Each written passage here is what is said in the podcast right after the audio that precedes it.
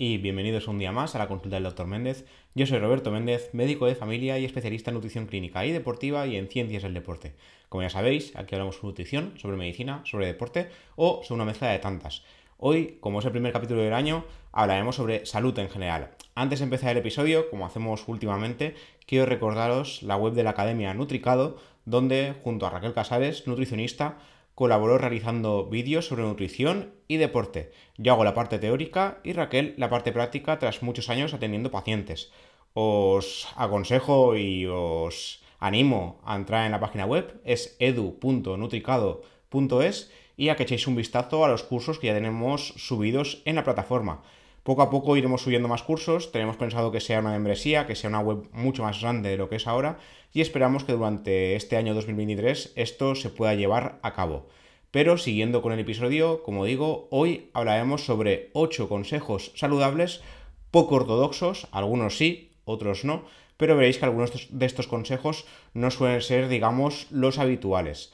En este caso, tengo que agradecer el conocimiento de estos conceptos o estos consejos al doctor Álvaro Campiño, que fue uno de mis profesores en el Instituto de Ciencias de la Nutrición y la Salud, el ICNS, donde hice el último máster sobre ciencias del deporte y nutrición deportiva, y también algún posgrado sobre nutrición clínica y anteriormente sobre deporte y nutrición deportiva también. Pero este año pasado, no, el anterior, en 2021, todo el año fue sobre el máster de nutrición deportiva y ciencias del deporte, donde el doctor Álvaro Campillo también estuvo presente.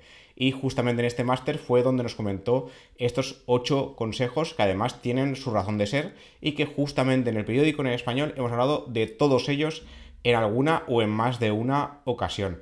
Empezamos por el primero de todos, que sería el descanso nocturno. Normalmente se os suele recomendar de forma eh, casi estandarizada que durmamos unas 8 horas cada noche. Esto no es verdad, ya lo hemos comentado en algún capítulo, de hecho tenemos un episodio dedicado íntegramente al tema del sueño y ya vimos allí que dependiendo de la edad, la actividad física y el género se duerme más o menos. Lo que importa sobre todo es la calidad del sueño. En este caso, el doctor Campillo nos comenta que dormir suficiente y de calidad es necesario, pero que hay que llevar a cabo al menos entre 5 y 6 ciclos del sueño. Esto vendría a ser cada ciclo una hora y media de sueño real. Entonces debemos encadenar entre 5 y 6, eh, ciclos, dependiendo, como digo, de la edad. En las últimas evidencias sugieren que realmente la media de sueño a partir de la mediana edad debían ser unas 7 horas, 7 horas y media, dependiendo, como digo, de la edad pero a partir de la mediana edad lo habitual sería esto y cada vez irá menos. Normalmente cuando más edad tiene uno, menos necesidad tiene de dormir. Recordemos que dormir demasiado o demasiado poco, habitualmente se tiene en cuenta demasiado poco, pero dormir demasiado tampoco es buena idea, se ha relacionado con alteraciones del sistema inmune, aumento del riesgo cardiovascular, dormir demasiado se ha relacionado con aumento del riesgo de ictus, aumento del teodo cognitivo, es decir, problemas de memoria, problemas de cognición, de pensamiento, y aumento del peso corporal, sobre todo el tema de dormir poco, que por eso eh, en el artículo que enlazaremos en las notas del programa eh, veréis que tiene su razón de ser porque el artículo realmente es sobre pautas saludables para mantener o perder peso durante el próximo año. En este caso quise hacer un, un artículo un poco más general sobre salud y sobre consejos un poco menos habituales. Como segundo consejo sería el desayunar más tarde. Podemos no desayunar, ya lo hemos hablado en el capítulo de que el desayuno no es la comida más importante del día, y por otro lado en los capítulos de ayuno intermitente. Es decir, desayunar no tiene por qué ser obligatorio, pero sí que se ha demostrado que es bueno para la salud, sobre todo en la etapa adolescente, para ir controlando un poco los ritmos. ¿Por qué el doctor Campillo recomienda desayunar más tarde? Concretamente, 30-60 minutos después de despertarnos. Pues porque el desayuno, la comida, influye en el ritmo del cortisol. Y por la mañana de forma fisiológica se produce un pico de cortisol para despertarnos y para activarnos. Entonces, si comemos de, de, forma casi inmediata, es decir, nos despertamos y comemos algo, nos cargamos el ciclo del cortisol y lo que hacemos es estar más cansados durante el día sin darnos cuenta. Lo que hay que hacer en este caso es esperar entre 30 y 60 minutos, dejar que el pico de cortisol se produzca de forma natural y luego ya empezar a comer porque así no influimos en el, eh, en el, mencionado pico de cortisol. De hecho, tomar un solo café, aunque sea café solo, ya nos puede fastidiar el ciclo y ya puede hacer que estemos cansados durante el día. A lo mejor no es un cansancio extremo, pero sí que lo podemos ir notando. Yo en este caso, si tenéis mascota, que yo estoy haciendo esto de forma eh, sin darme cuenta, vaya, eh, os recomendaría primero sacar al perro a pasear, media horita o 20 minutos o el tiempo que le dediquéis, y así luego vais despertando. Y ahí se cumple sin quererlo la media hora. Y luego ya tomáis el café o el desayuno que os plazca y no, no influimos en el pico de cortisol matinal. Y estaremos activos todo el día, sí, como toca aparte del café, porque respetaremos el pico de cortisol. ¿Qué pasa si no respetamos el pico? Que dejamos todo al café, si es que tomamos café, y el café no es suficiente. La fisiología, es decir, la, madre naturaleza, también tiene mucho que ver y si nos la cargamos por el camino no haremos nada. Como tercer punto, controlar cuándo comemos. De esto también hemos hablado, tenemos un episodio dedicado íntegramente a la crononutrición, que os recuerdo que es controlar los momentos del día en los que realizamos la ingesta alimentaria y comer en todo natural, recordemos, no es fisiológico. Esto de picotear es algo muy moderno y ya imaginaréis que en la antigüedad, es decir, en la época pues Neandertal o, o incluso en la época de la Edad Media, que tampoco hace tanto, eh, no se comía cuando uno quería, sino cuando uno podía. Entonces, hoy en día podemos ir al supermercado al lado y comer cuando queramos y esto no es natural. El organismo genéticamente no está hecho para esto, sino que es mucho más antiguo que estas moderneces, por llamarlo de alguna forma. Entonces, ¿qué es lo que se recomienda? Como dice el doctor Campillo, lo aconsejable sería restringir las ingestas a una ventana de 8-12 horas durante el día. ¿Es necesario hacer ayuno para cumplirlo? Realmente no. Pero hay un tipo de ayuno, que es el 12-12, que sí que entraría dentro de, de, este concepto. Porque sería 12 horas sin comer nada y durante las siguientes 12 horas ir repartiendo las comidas.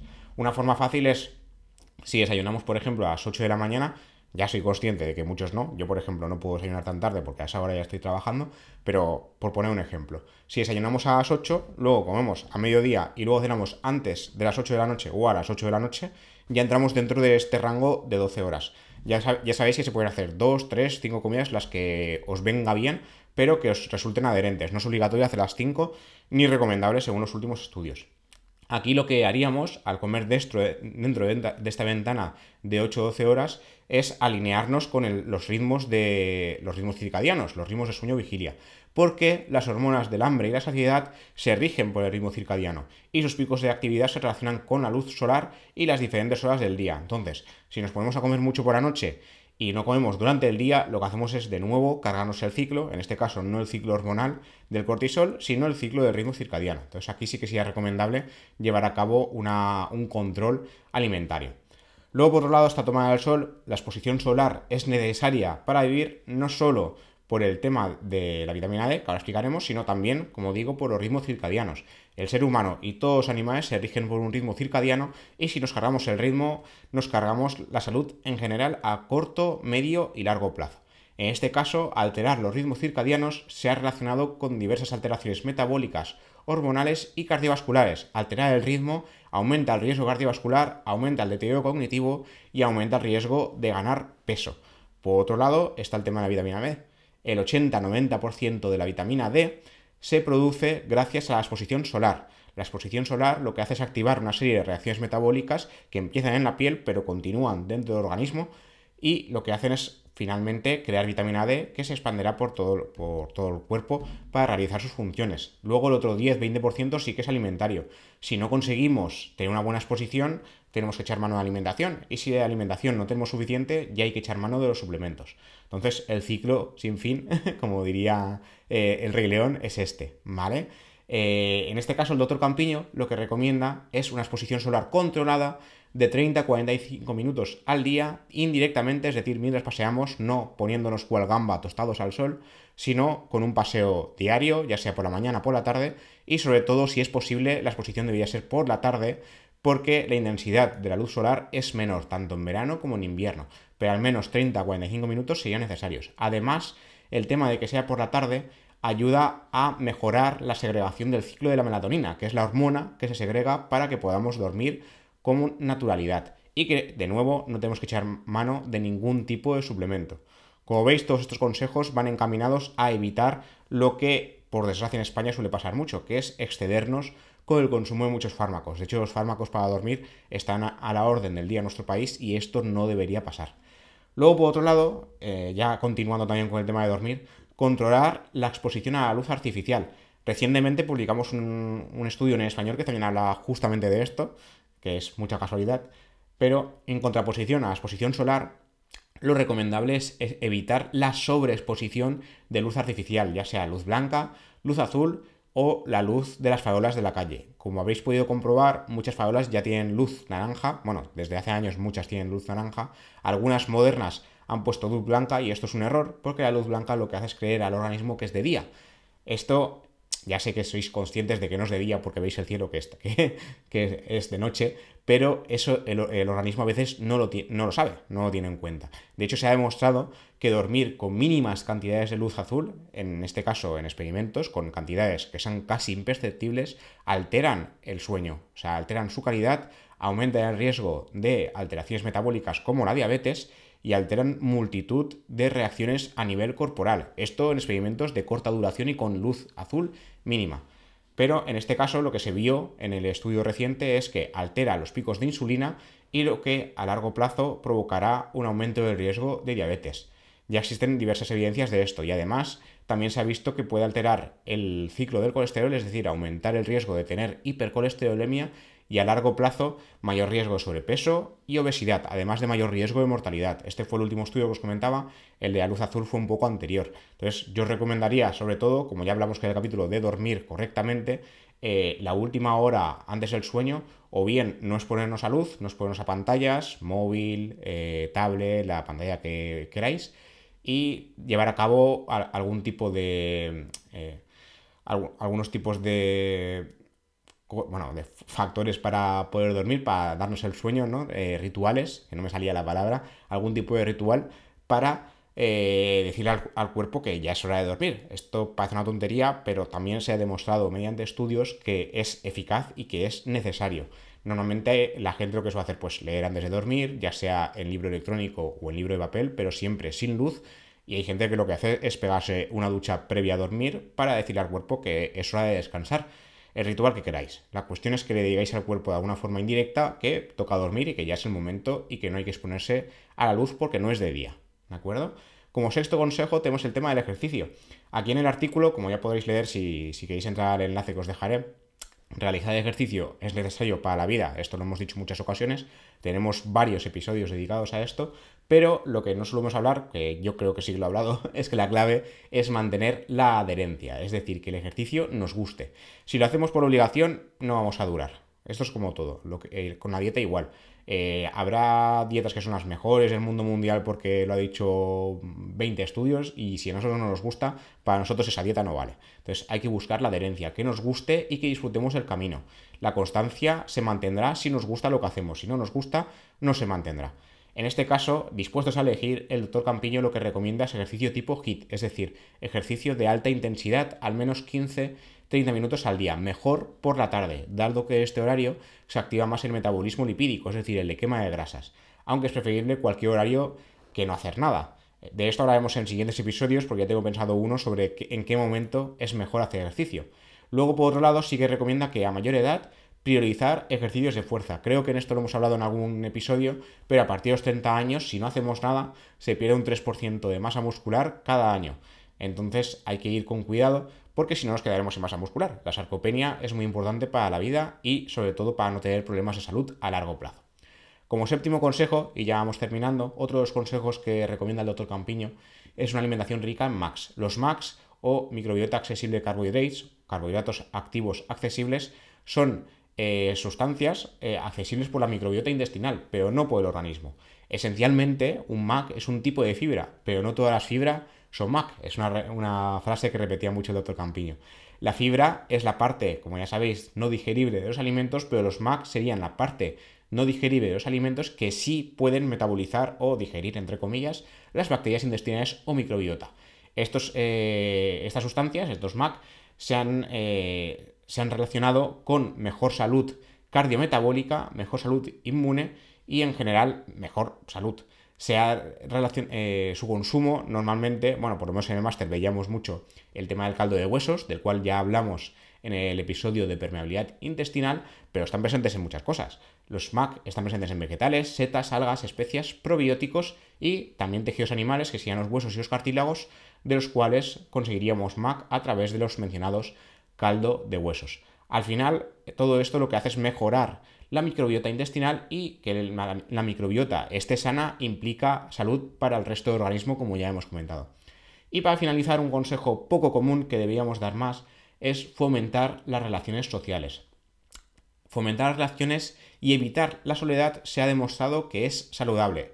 De hecho, el ser humano, como ya sabéis, es un animal social y la necesidad intrínseca de relacionarse con otros humanos, ya sea familia, amigos, compañeros de trabajo, de estudios o relaciones de pareja, es esencial.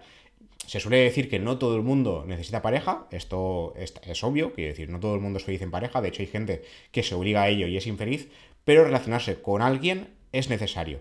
De, lo que se sabe sobre todo es que las relaciones mejoran la salud mental y funciona como un ansiolítico natural, protegen contra el deterioro cognitivo a largo plazo. Es decir, no solo mejoran la salud mental, sino que también mejoran la salud cerebral. Además, algunos estudios también han relacionado eh, las relaciones sociales con una mejor salud de la microbiota intestinal, que como hemos dicho anteriormente, al final esto lo que mejora es salud digestiva, mejor salud cerebral, mejor salud mental y mejor salud cardiovascular. En general, la microbiota se ha visto que tiene relación con multitud de parámetros a nivel corporal.